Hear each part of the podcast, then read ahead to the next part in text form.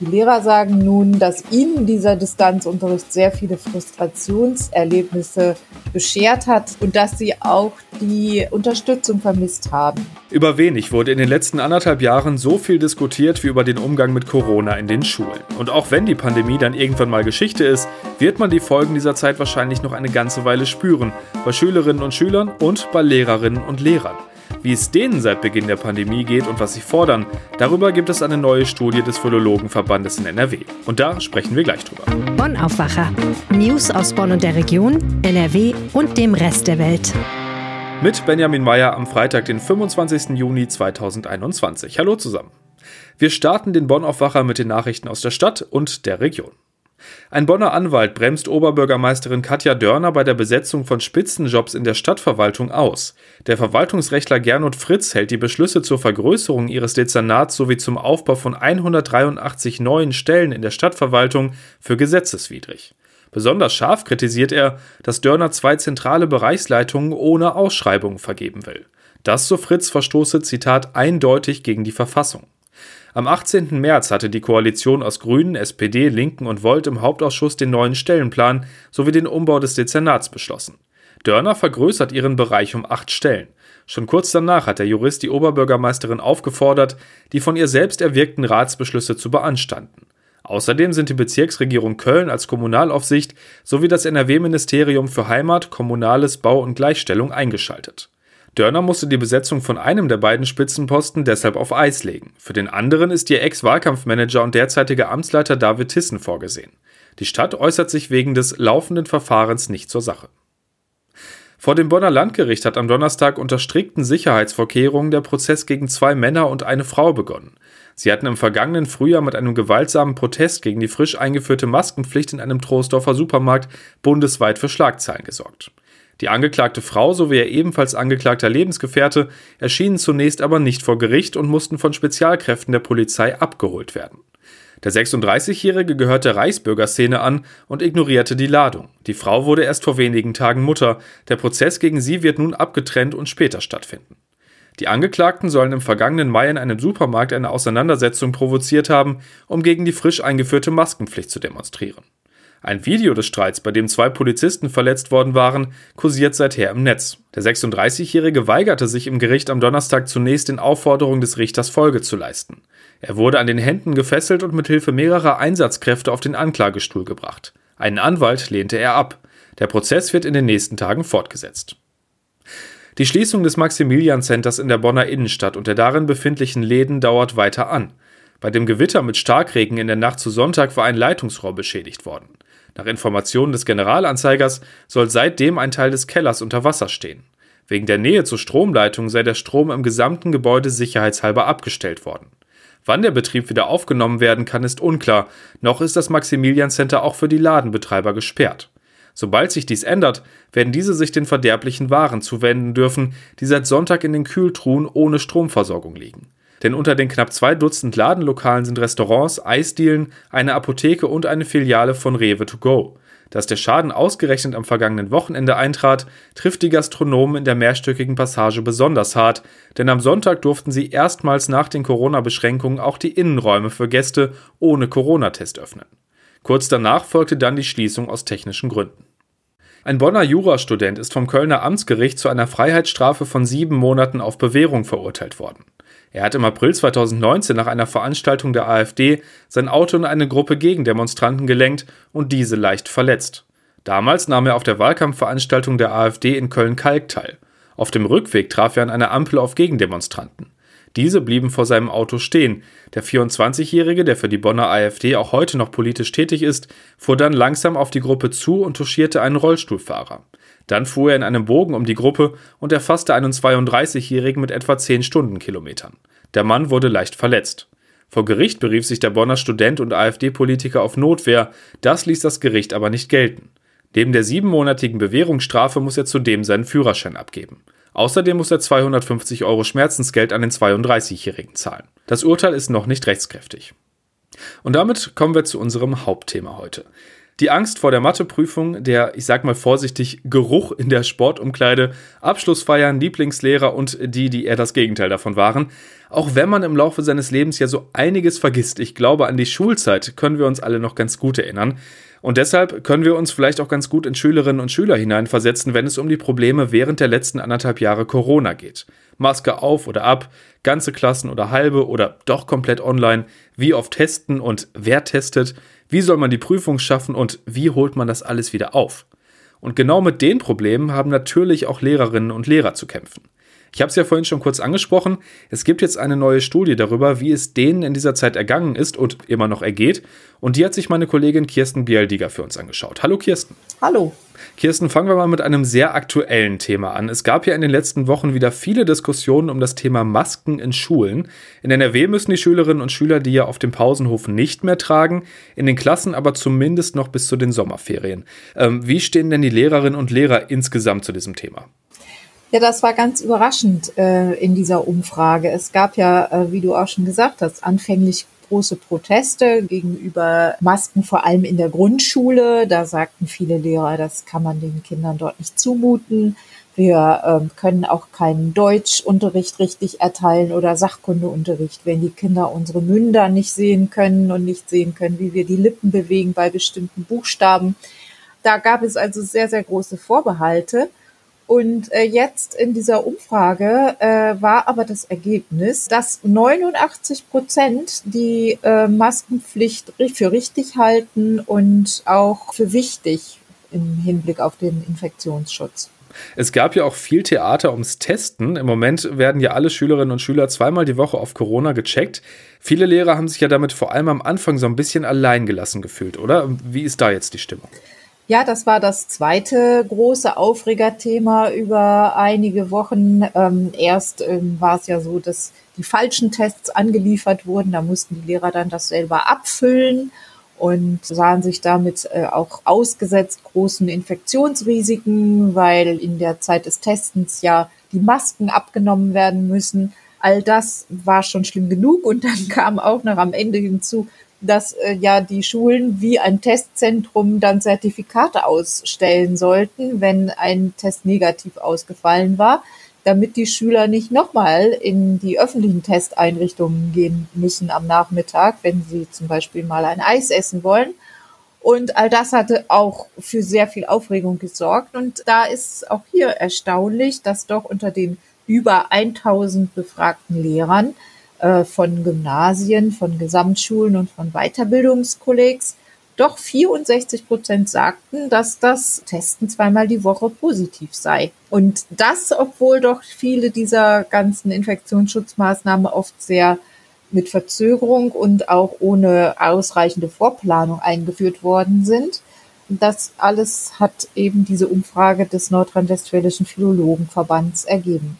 Masken und Testen, das ist natürlich beides ja belastend. Auf der anderen Seite geht es eben auch um die Gesundheit der Schülerinnen und Schüler und der Lehrer und auch deren Familien. Ähm, abgesehen von der Zeit, wo es komplett Distanzunterricht gab, sind die ja einfach um Kontakte in der Schule nicht drum gekommen. Wie groß war bzw. ist denn da die Sorge um die Gesundheit? Ja, das war schon äh, sehr, sehr vorherrschend. Die Umfrage hat ergeben, das war das prägendste Gefühl in dieser ganzen Zeit der Pandemie, eben die Sorge um die eigene Gesundheit, um die Gesundheit der Familie der eigenen, aber eben nicht nur das, sondern auch die Sorge um die Gesundheit der Kinder, der Schüler und deren Familien. Und das alles zusammen haben die Lehrer dann doch auch als sehr, sehr belastend empfunden, zusammen mit der hohen Arbeitsbelastung auch.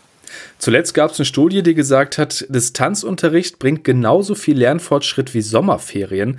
Ähm, wie sieht das denn aus der Perspektive der Lehrerinnen und Lehrer aus? Ja, also genau, du sagst es, diese Studie hat ja vor allem die Lernerfolge gemessen, wobei man dazu sagen muss, das ist so ein bisschen untergegangen in der Öffentlichkeit. Die haben in dieser Studie nur den Distanzunterricht im ersten Lockdown gemessen, als wirklich noch niemand damit Erfahrungen hatte. Das war Frühjahr 2020.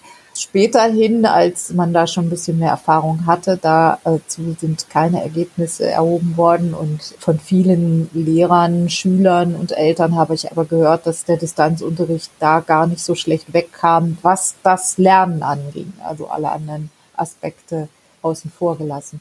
Die Lehrer sagen nun, dass ihnen dieser Distanzunterricht sehr viele Frustrationserlebnisse beschert hat. Das kann man sich ja auch vorstellen. Also viele mussten sich eine, eine für sie völlig neue Materie einarbeiten und zwei Drittel gaben an, dass das eben zu sehr viel Frust geführt hat und dass sie auch die ähm, Unterstützung vermisst haben. Also Support, IT-Support, wie das eben in vielen Firmen und anderen Organisationen ja durchaus üblich ist, dass die Beschäftigten nicht mit ihren IT-Problemen alleine sind.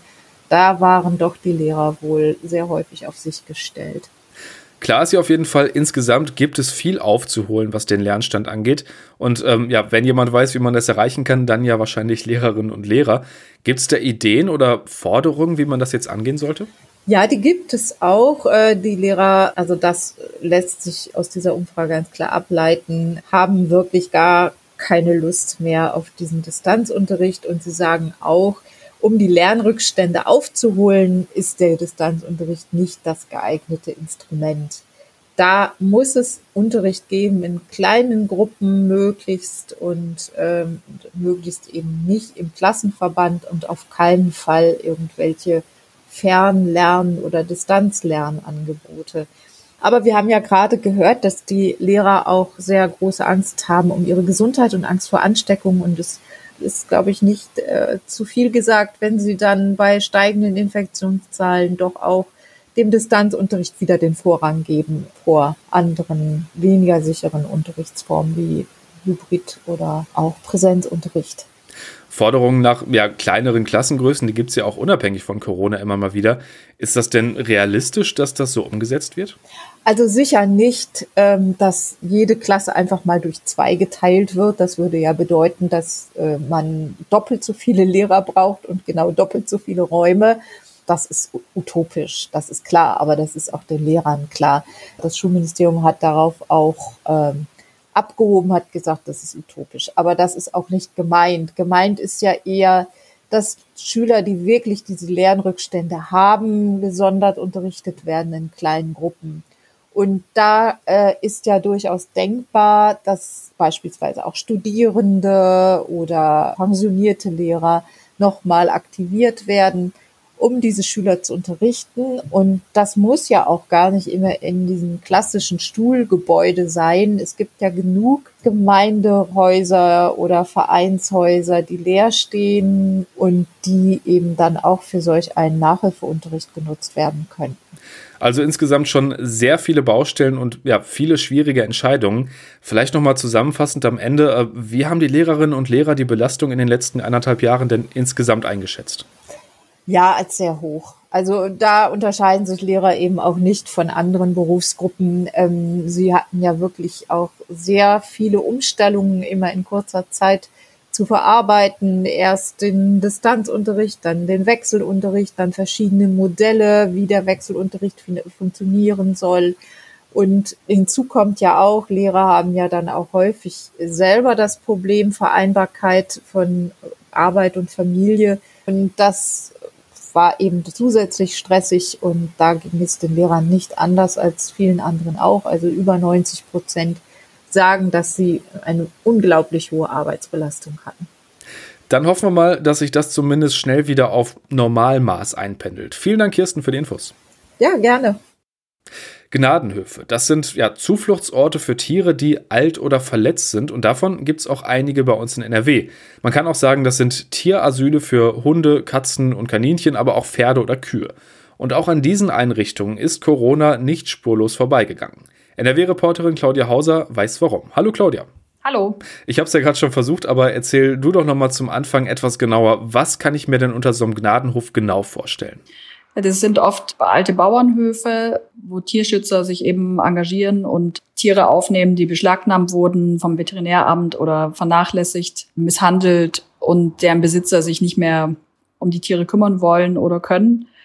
Und manche werden auch vor der Schlachtung gerettet und dürfen dann so ihr, ihren Lebensabend auf dem Hof verbringen, ohne irgendwas leisten zu müssen. Und es sind meistens Pferde, Ponys, Esel gibt's immer, dann aber auch viele kleine Tiere, also Hunde, Ziegen, Gänse. Das spricht sich halt meistens rum. Also die Tierschützer werden immer gefunden, haben sie mir erzählt, und können halt auch schlecht Nein sagen. Deshalb sind die waren die schon vor Corona ziemlich voll, alle die Gnadenhöfe. Und genau das hat Corona jetzt nochmal verschärft. Ein Problem ist anscheinend, dass offenbar mehr Pferdebesitzer ihre Pferde abgegeben haben. Darüber hast du mit der Besitzerin eines Hofes in Krefeld-Oppum gesprochen. Was hat sie dir dazu erzählt? Ja, das ist die Annemarie Hendricks, die Betreiberin des Hofs. Und die hat erzählt, dass es, also bei Pferden ist es halt vor allem die Haltung, die oft sehr teuer ist. Das haben viele nicht so richtig kalkuliert wahrscheinlich. Und es kam jetzt natürlich die Krise dazwischen. Manche haben ihre Jobs verloren und haben sich dann dafür entschieden, ihr Pferd abzugeben oder mussten sich auch manche manchmal dafür entscheiden vielleicht. Und sie hat mir erzählt, dass es sehr tragische Fälle gab, also äh, Pferdebesitzer, die die Tiere halt seit fast 20 Jahren haben und die dann schweren Herzens auch abgeben, weil sie noch ein Haus abbezahlen müssen und sich das Tier jetzt einfach nicht mehr leisten können, weil sie halt einfach in finanzielle Not gekommen sind. Der Mann ist arbeitslos geworden, so. Und solche Tiere nimmt sie dann auf. Und für die Tiere ist es aber nach so vielen Jahren natürlich auch eine harte Veränderung. Und sie sagt, das sieht man denen auch an. Die fressen dann erstmal nicht. Die wirken total traurig, Augen glanzlos. Und sie freut sich dann eben, wenn sie die irgendwie wieder aufpäppeln kann und vielleicht, manchmal kann sie da auch die Pferde zusammenbringen, die sich dann besonders gut verstehen. Und das gibt ihr dann halt auch den Auftrieb, da immer weiterzumachen. Also echt gut und wichtig, dass es diese Höfe gibt, aber die haben natürlich auch nicht ohne Ende Kapazitäten. Was sagen denn die Tierschutzverbände eigentlich zu dieser Entwicklung?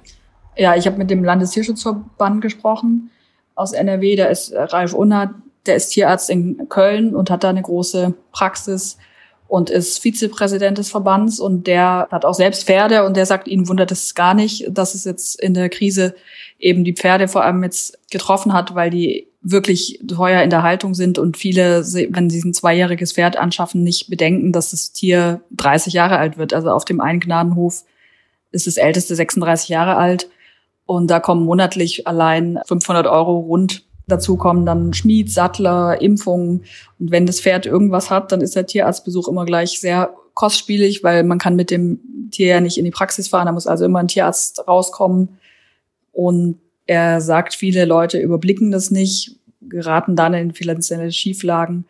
War schon vor Corona so, aber diese Schablone, Corona kommt da jetzt noch drauf, also das verschärft das alles und insgesamt meint er, kommen da rund eine Viertelmillion Euro zusammen, wenn man das Tier 30 Jahre, wenn das Tier 30 Jahre alt wird. Und eigentlich kann sich das keiner leisten, der normal verdient. Das ist wohl wahr. Ähm, wo wir bei Geld sind, äh, ein weiteres Problem für die Gnadenhöfe sind ja offenbar ausbleibende Spenden. Das sagt auch ein Hof aus Wattenscheid. Liegt ja wahrscheinlich einfach daran, dass viele Leute ihr Geld in letzter Zeit erstmal für sich selbst zusammenhalten mussten. Ne? Ja, genau. Das ist der eine Punkt, was du sagst. Also, dass die Spendenbereitschaft halt auch natürlich abnimmt in allen Bereichen. Das spüren auch Tierheime, wenn es den Leuten insgesamt nicht mehr gut geht, wenn, wenn eine Krise ist, will man seine Sachen wahrscheinlich eher zusammenhalten, weil man nicht weiß, wie es weitergeht. Es ist halt auch so, dass die ganzen Tierschutzvereine auch in Vergessenheit geraten. Auch die Tierheime haben das ja auch gesagt, dass sie, als eine Zeit lang Vermittlungsstopp war, sie einfach auch gucken mussten, wie sie über die Runden kommen. Bei den Gnadenhöfen ist es so, die vermitteln zum Beispiel äh, Tierpatenschaften, dann machen die Programme mit Kindern, dass die Pony reiten können, Pferde striegeln und sowas dann Ostereier suchen, Trödelmarkt, sowas ist alles weggefallen. Dadurch kommen aber die Leute auf die Höfe, sehen die Tiere und, und es wird ihnen halt eher in Erinnerung gerufen, dass es da vielleicht auch Tiere bräuch, äh, hat, die Hilfe bräuchten. Das ist alles weggefallen. Im vergangenen Sommer konnten die Gnadenhöfe noch Futterhilfen beim Land NRW beantragen. Das gab es aber auch nur einmalig. Und so müssen die eben gucken, wie sie es jeden Monat zusammenkriegen. Die Höfe hoffen jetzt also, wie wir alle wahrscheinlich, dass es keine erneute Corona-Welle gibt und sich die Lage wirklich langfristig entspannt. NRW-Reporterin Claudia Hauser, danke für diese Eindrücke. Danke auch. Schauen wir, was gerade sonst noch wichtig ist. Und da sind wir, Überraschung, nochmal kurz bei Corona. Bis Samstag können sich in den Impfzentren in NRW Menschen über 60 und Vorerkrankte impfen lassen. Dann fällt diese Priorisierung. Das hat Gesundheitsminister Karl-Josef Laumann bekannt gegeben. Bis Ende Juli solle, Zitat Laumann, wenn nun nicht der Himmel über unseren Köpfen zusammenbricht, jedem Bürger ein Impfangebot gemacht werden. Außerdem wird die Corona-Schutzverordnung verlängert, erstmal bis zum 8. Juli. Viele Änderungen gibt es in der neuen Fassung nicht. Ein paar Beispiele. Volksfeste sind ab dem 27. August statt dem 1. September wieder möglich, also ein Wochenende vorher. Und bei Freizeitparks wird die Besucherbegrenzung gelockert auf eine Person pro 10 Quadratmeter statt 20 Quadratmeter. In Bibliotheken gibt es am Platz keine Maskenpflicht mehr und für eine Fahrt mit einem Ausflugsschiff muss man sich nicht mehr testen lassen. Alle Infos dazu findet ihr natürlich auch bei RP Online. Und kurz vorm Wochenende gibt es wieder unsere Kulturtipps, heute zusammengestellt von Martin Beverunge. Wenn ihr die Tipps alle umsetzen wollt, habt ihr auf jeden Fall gut was zu tun am Wochenende. Meine Kulturtipps beginnen mit der Erinnerung an meine erste Nachtwanderung. Es gab noch kein Internet, keine Smartphones, dafür aber jenen Ausflug mit unserem Lehrer ins geheimnisvolle Dunkel. Daran dachte ich, als mir das Buch Streifzüge durch die Nacht von Dirk Liesemer in die Hände fiel, der diese besondere Atmosphäre in mehr als 50 Wanderungen im Finstern beschreibt. Zur Lektüre gibt es Tramezzini Biancaneve Schneewittchen-Sandwiches aus Oliven, schwarz wie Ebenholz und Büffelmozzarella, weiß wie Schnee. Man gibt dazu 200 Gramm Oliven, eine Knoblauchzehe, einen Esslöffel Kapern, zwei Esslöffel Olivenöl und einen Teelöffel abgeriebene Zitronenschale in den Mixer, schneidet Mozzarella und Tomaten in Scheiben und klemmt das Ganze zwischen zwei mit der Olivenpaste bestrichenen Weißbrotscheiben. Fertig. Schmeckt auch vor dem Fernseher. Apropos, ich muss unbedingt The Americans auf Netflix weitergucken. Die Serie spielt in Washington der 80er, wo ein Ehepaar ein Doppelleben führt. In Wahrheit sind die beiden nämlich russische Spione. Auch die letzte von sechs Staffeln scheint spannend zu werden. Fast wie eine Nachtwanderung. Und zum Schluss natürlich wie immer der Blick aufs Wetter. Das sieht wieder ein bisschen sommerlicher aus. 20 bis 24 Grad sind heute angesagt und dazu gibt es viel Sonne und auch morgen viel blauer Himmel, dann sogar bis zu 26 Grad. Und das war der Aufwacher am 25. Juni 2021. Danke fürs Zuhören, bis bald und ein schönes Wochenende. Mehr Nachrichten aus Bonn und der Region gibt's jederzeit beim Generalanzeiger. Schaut vorbei auf ga.de.